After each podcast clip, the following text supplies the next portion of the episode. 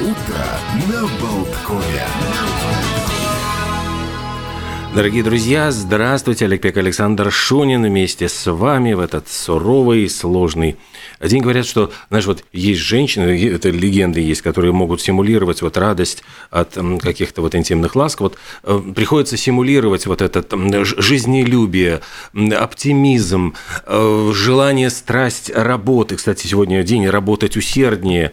Мы до него еще дойдем. Даже еще усерднее. Еще усерднее, да. И сегодня вот все, как вы любите. Дождь, э, мокрый Слякоть. снег, слякоть плюс один. Вот такая, значит, на улице погода, когда не хочется вообще никуда нос высунуть просто за пределы. Но и, кстати, еще и народная примета. Если снег пошел в этот день, значит, летние месяцы будут в основном дождливые и пасмурные. Фу! Это, это при, при- примета не для наших широт. Это наверняка откуда-то с российского сайта. Вот они пускай там в средней полосе России у себя и мучаются. А мы будем мучиться по-своему. А еще, значит, сегодня нужно мучиться следующим образом. Не рекомендуется принимать подарки от чужих, ну, тут говорится, от чужих и малознакомых людей. Их презенты, дескать, вот бойся донайцев, дары приносящих. И сегодня нельзя пересаливать продукты и есть слишком соленую пищу. Вот такая еще одна примета. Запрет такой. Приятного аппетита. Кстати, про запреты и про прочее. А я только что вылез из вагона общественного транспорта и очень хочу попросить, а, да, э, если кто еще никогда не слышал, рюкзаки можно снимать. Вот честно, рюкзаки, они легко снимаются, я бы даже сказал, удаляются со спины во время проезда в вагон общественного транспорта. Потому что это же невозможно. Ладно, дети – ну, эти дети, вот зимой их как-то одели во все это очень такое большое, объемное, как-то с трудом ранец натянули. Ну ладно, дети есть дети, их можно еще потерпеть, им, наверное, сложно будет снимать, потом все это одевать хорошо, но когда взрослые, особенно дяди и тети, Особенно, с огромными я понимаю, что объемными... эти- это рюкзаки же, они, не- небось, по- подмокли, то есть этим мокрым Разумеется. тебе И елозит. получать вот чужим мокрым рюкзаком по мордасям с раннего утра очень неприятно. Уважаемые взрослые, ну давайте будем взаимовежливы хотя бы в вагоне общественного транспорта. Снял, там где-то в за ручку подержал, вышел, надел снова, пошел по своим делам. Ну, Ну, это же несложно. требуете невозможного, мне кажется. В Просто том-то и дело, что возможного. Извините, накопилось. Э, работай усерднее, прекрасный сегодня. Кто его, я, дум- я догадываюсь, кто его придумал. Работодатель. Да, конечно, призывают всех активнее трудиться. Если вы не можете сконцентрироваться, сконцентрируйтесь. В конце концов, грустишь? Не грусти. Вот прекрасный девиз. Да, в депрессии перестань. Жизнь прекрасна. Ну, вот как-то у меня таких примеров еще много я могу накидать. Вот, кстати, по- про прекрасное давайте поговорим, потому что говорят, что слово «арабская красота» произошло от слова «верблюд» или наоборот, слово «верблюд» от слова «красота». Более того, первый конкурс красоты был проведен среди верблюдов. Не, ну проводятся же конкурсы красоты Сегодня как верблюдов. раз вот фестиваль верблюдов, я думаю, во время этого фестиваля и конкурс красоты обязательно.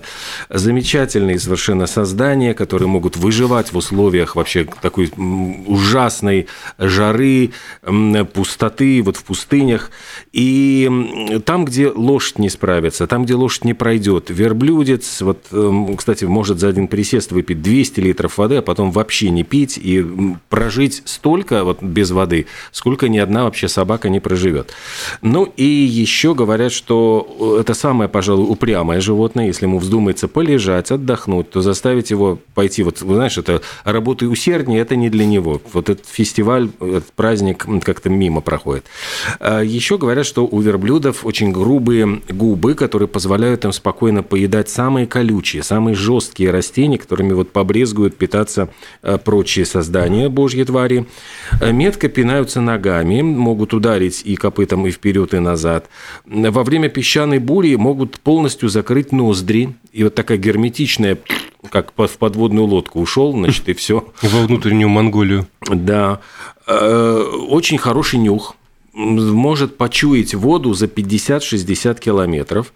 И якобы, вот я даже не, ну, не мог поверить, честно говоря, такому факту. Якобы говорят, что по свидетельствам летописцев, э, вот эти ходившие через Сахару караваны могли насчитывать до 12 тысяч верблюдов. Я, честно говоря, вот с трудом это себе представляю, потому что, ну, количество верблюдов, правда, несколько миллионов. Э, вот Около 20. Вот, да, в мире. Но вот 12 тысяч вот выстроились в ряд и идут, ну, не представляю. Сложно. Это Но при да... всем при том, что они могут выхлебывать, ты сказал, до 200, 200 литров, литров и съедать примерно 40 килограммов еды. Это... это же еще один караван нужен, чтобы накормить первый караван. А еще один караван, знаешь, вот чтобы унести все, простите, их какашки, которыми, значит, это... Это не надо потому что их нужно сохранить бережно, они очень хорошо горят. Потому их что очень сухие. Сухие. Ну, да. Ну, что еще можно рассказать? Верблюжья шерсть. Тут просто вообще можно тоже целые лекции читать, потому что отражает солнечные лучи, помогает выжить, спасает от холодных ветров песчаных бурь. Ну и, собственно говоря, из верблюжьей шерсти очень ценятся там все одежды, угу. покрывала, варежки, не знаю, там что угодно. И свитера. свитера. У меня в детстве был. Где-то бабушка достала верблюжью шерсть и связала мне свитер. Ну, прекрасно. И, и, нет, не прекрасно. Почему? А что с ним? Он, ну, в нем, в нем было реально жарко. А. Это пекло какое-то было. Но более колючие вещи. А. Я даже не притрагивался никогда к более колючей вещи, включая ежей каких-нибудь. Ну, это реальная была беда, ну, прям а. честно с трудом носил, потому что маленький был заставляли. А у меня есть еще несколько прикол, э, или у тебя... Все, да, а, все? А верблюды, вот ты говоришь, э, могут пинаться во все стороны, в отличие от лошадей, которые э, передними копытами только вперед, задними только назад, верблюды во все стороны всеми ногами. А еще они, ну, это известно, метко плюются, но кроме того, что метко и противно, ну, в смысле, э, противно еще, кроме того, что метко, потому что они плюют не слюной, а, извините за подробности, желудочной жидкостью. Да. И что еще? Помнишь в «Джентльменах удачи»? Да, Но там, да, правда, да. это все симулировали шампунем. Ну да, такая пена э, обтекала по, по лицу. Помню, конечно. Э, очень много верблюдов не только э, в Азии, в Аравии, но и в Австралии, как ни странно. Потому что когда-то их туда завезли э, в качестве, ну, для кавалерии, но со временем животные одичали и очень сильно расплодились.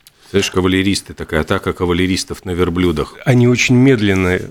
Ну, в смысле, они там ну, могут бежать быстро, даже быстрее лошади некоторые, но из-за ленности в любой момент они могут остановиться, полежать, пойти в сторону, там, Ой, а тут что-то стреляют там как-то, да, да, да, не пойду нафиг, туда. Нафиг, да, эти ваши атаки, это не для меня. А, кстати, пустынные животные, да, кто там, вот, этот корабль пустыни, верблюд называется, они еще и плавают хорошо, между прочим, вот если где, казалось казалось бы, вот, вот казалось бы, куда... Нашел вот... оазис, там озерцо, поплескался, или в дом в какой-нибудь богатому шейху Ванную, целым там... табуном забежали в бассейн, плюхнулись, хорошо, оттянулись, помылись заодно.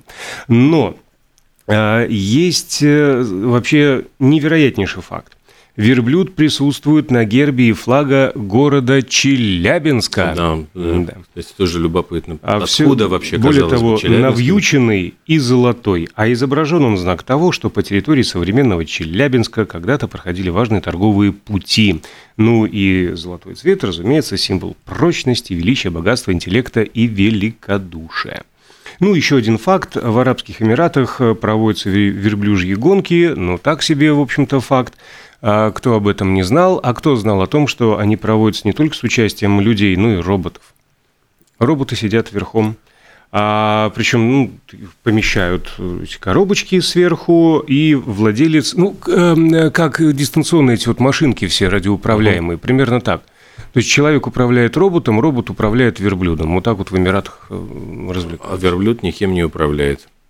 А он все равно останавливается и говорит, да ну, очень вкусные колючки, всем рекомендую.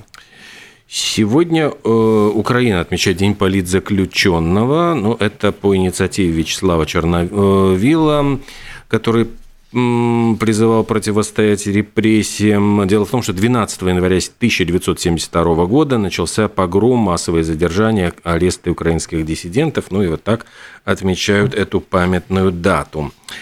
А Сегодня, можно я да, да, да. перехвачу? Сегодня день рыжих.